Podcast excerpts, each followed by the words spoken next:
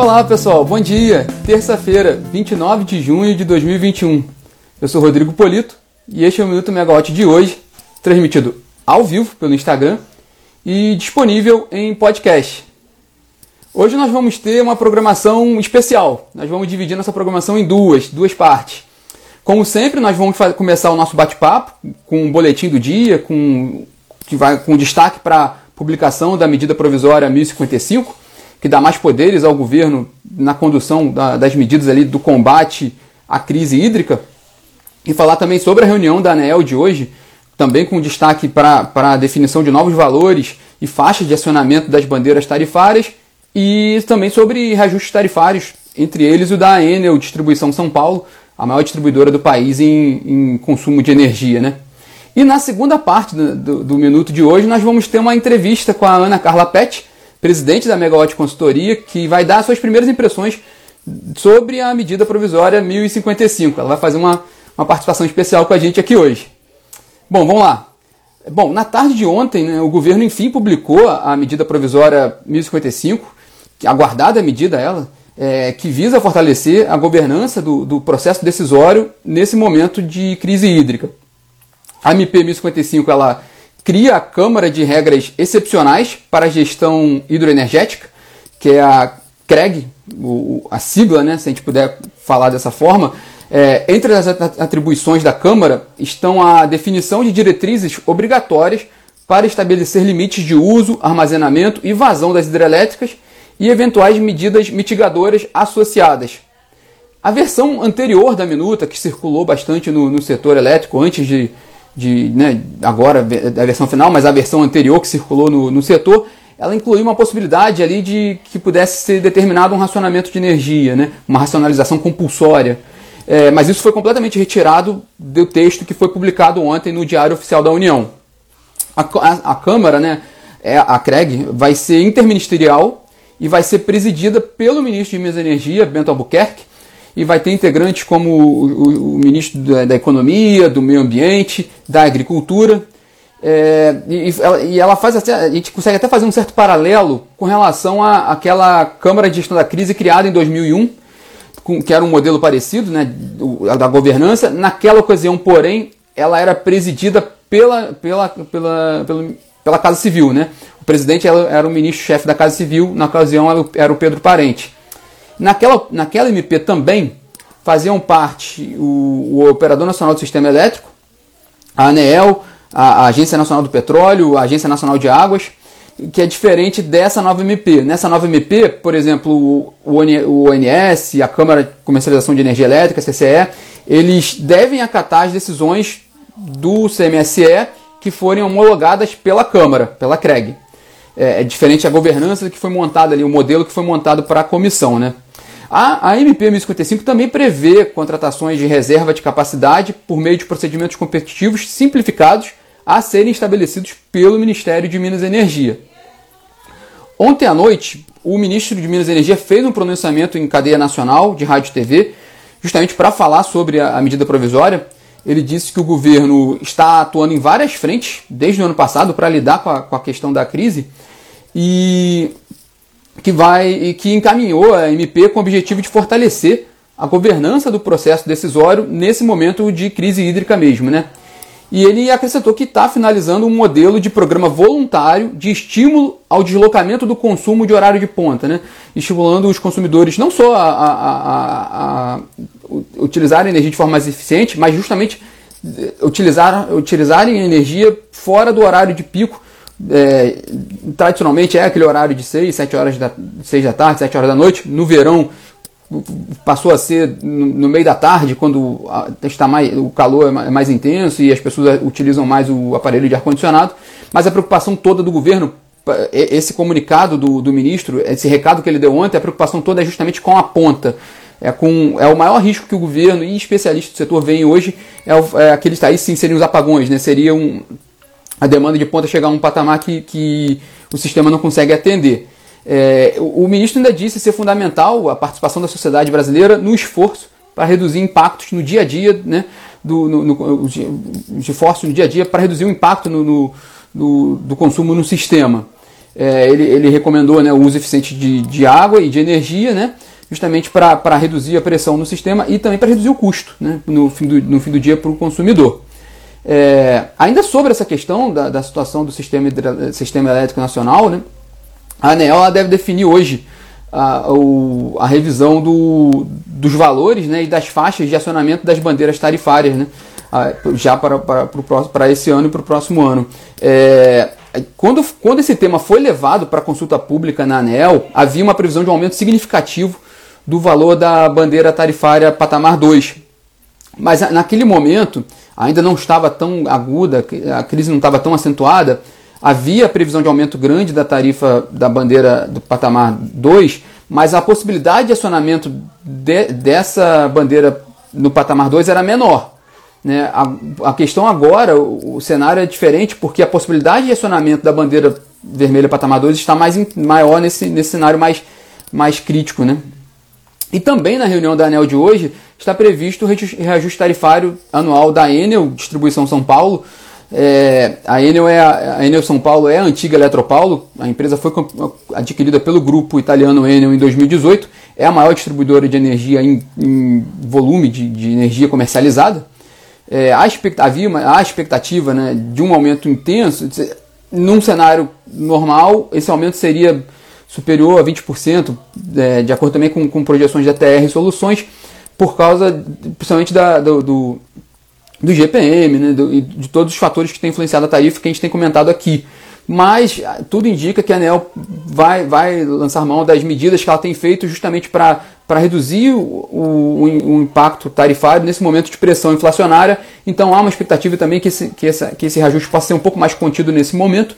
A gente já falou um pouco dessas medidas que a ANEL tem tomado.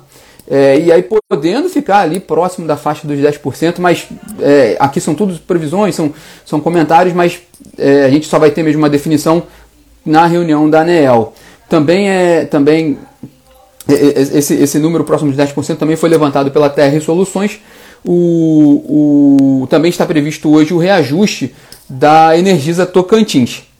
É, indo agora para a agenda do dia, o destaque realmente é a reunião da ANEL com a, com a definição do, dos novos valores e da faixa de acionamento das bandeiras tarifárias. Esse é o, tema, o grande tema do dia para a gente acompanhar.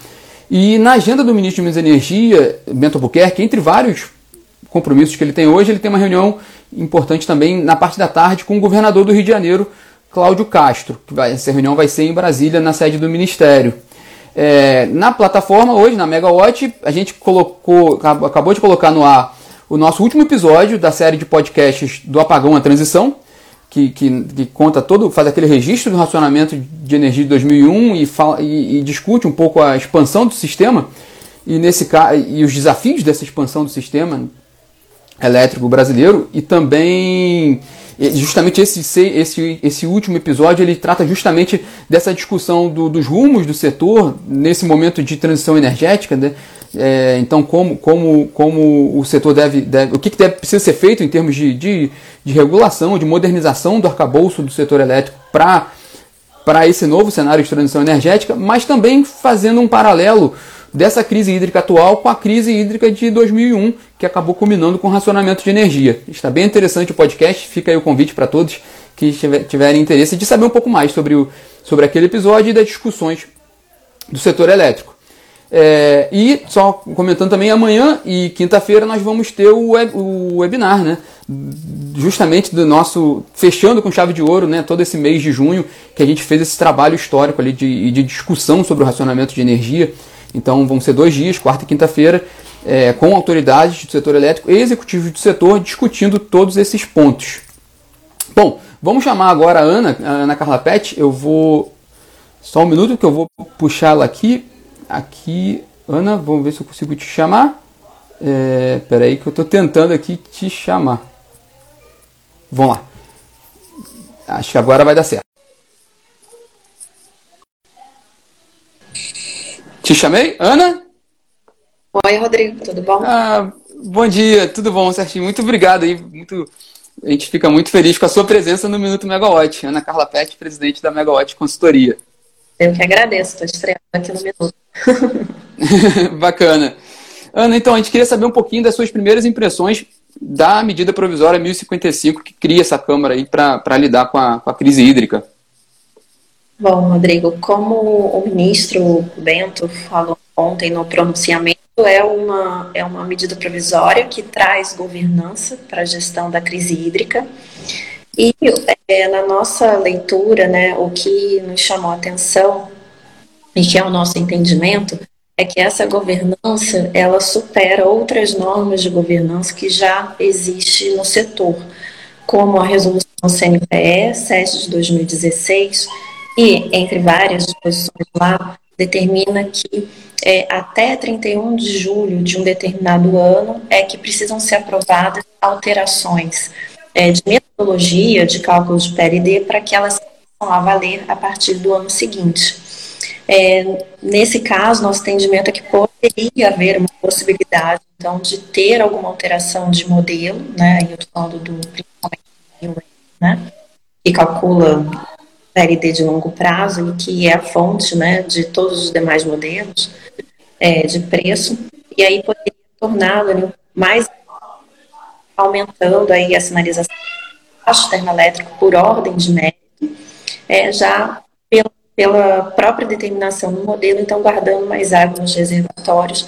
E contrapartida também seria um, uma medida para é, tentar reduzir né, os encargos é, de segurança energética. Né? Então, seria uma possibilidade. A outra norma que eventualmente pode ter governança superada, né, é a resolução ANEL 843 de 2019, que também, entre vários dispositivos, determina que qualquer alteração é, de, que afete o PMO, que afete, que afete o planejamento da operação, é na verdade, pública, né, com antecedência do PMO que ela passa a valer. Então, é, o que aí, então, qualquer flexibilização operativa poderia, então, já ter efeitos é, imediatos, né? É, tanto na operação quanto na formação do PLD.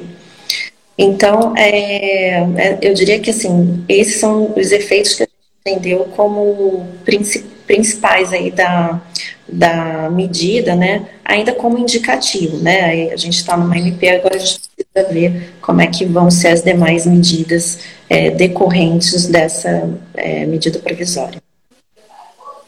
Legal, Ana. E vocês fazem um, um trabalho constante de monitoramento do, do, risco de racionamento. Queria só saber se você pudesse comentar um pouquinho como é que você tem visto esse risco nesse momento.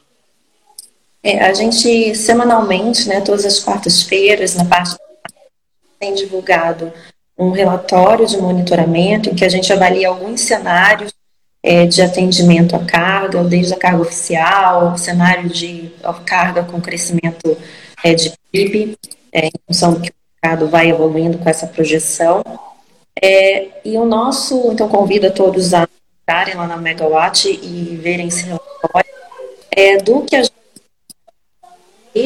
hoje é, de racionamento ele entende que ele, assim, existe algum, mas não é, não é algo que é de é, atenção, ainda é uma situação de alerta que requer medidas é, antecipadas para se efetivamente é, ter um racionamento. Né? Então, são as medidas também que a gente está vendo, aí, tanto pelo lado da oferta, né, como a consulta pública que o Ministério de Minas Energia lançou para leilões é, de geração termoelétrica aí voltado para biomassa e também alguma é, geração de cogeração gás natural, por exemplo, a gente enxerga essa possibilidade. E também algumas medidas é, de flexibilização operativa já foram feitas, implementadas, algumas em teste, é, até para avaliar as questões ambientais também, né? E é pelo, algumas medidas pelo lado da demanda também, que aí a gente já vê essa, essa bandeira, o adicional de bandeira, que vai ser publicado hoje, aí como você comentou, no percentual maior, né? O, diretor André Peptoni até comentou isso, que vai ser um percentual maior do que foi previsto inicialmente na pública. As medidas é, de redução de carga, o ministro é, comentou ontem, né, de é, algum mecanismo voluntário para deslocamento da carga do horário de ponta, porque a gente vê o atendimento de ponta é, com um pouco mais de risco, né? E, é, e também aí mecanismos é, de, de oferta, né? De, do próprio programa de res, resposta da demanda, é um programa piloto ainda, mas que já tiveram algumas é, modificações na sua estrutura para poder permitir mais consumidores participem. Né? É, já conectados na rede de supervisão do INS, é, em todos os supermercados do país, e já numa alteração que a CCE fez semana passada, tendo como conhecimento prévio qual é a sua linha base é, de consumo, né, previamente, para entender qual tem que ser a redução que ele tem que ofertar para realmente é, valer para o programa. Medidas que podem ser feitas né, para do racionamento, trazendo a ressalva, claro, que é, vai ser evitável um aumento de custo. Né.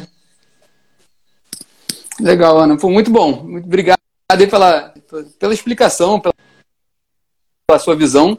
Bom, é, pessoal, continue acompanhando lá, que vai ter bastante coisa com relação tanto à medida provisória 1055 quanto à análise, esse, essa análise constante né, desse monitoramento do risco de arracionamento. Bacana, Ana. Obrigado.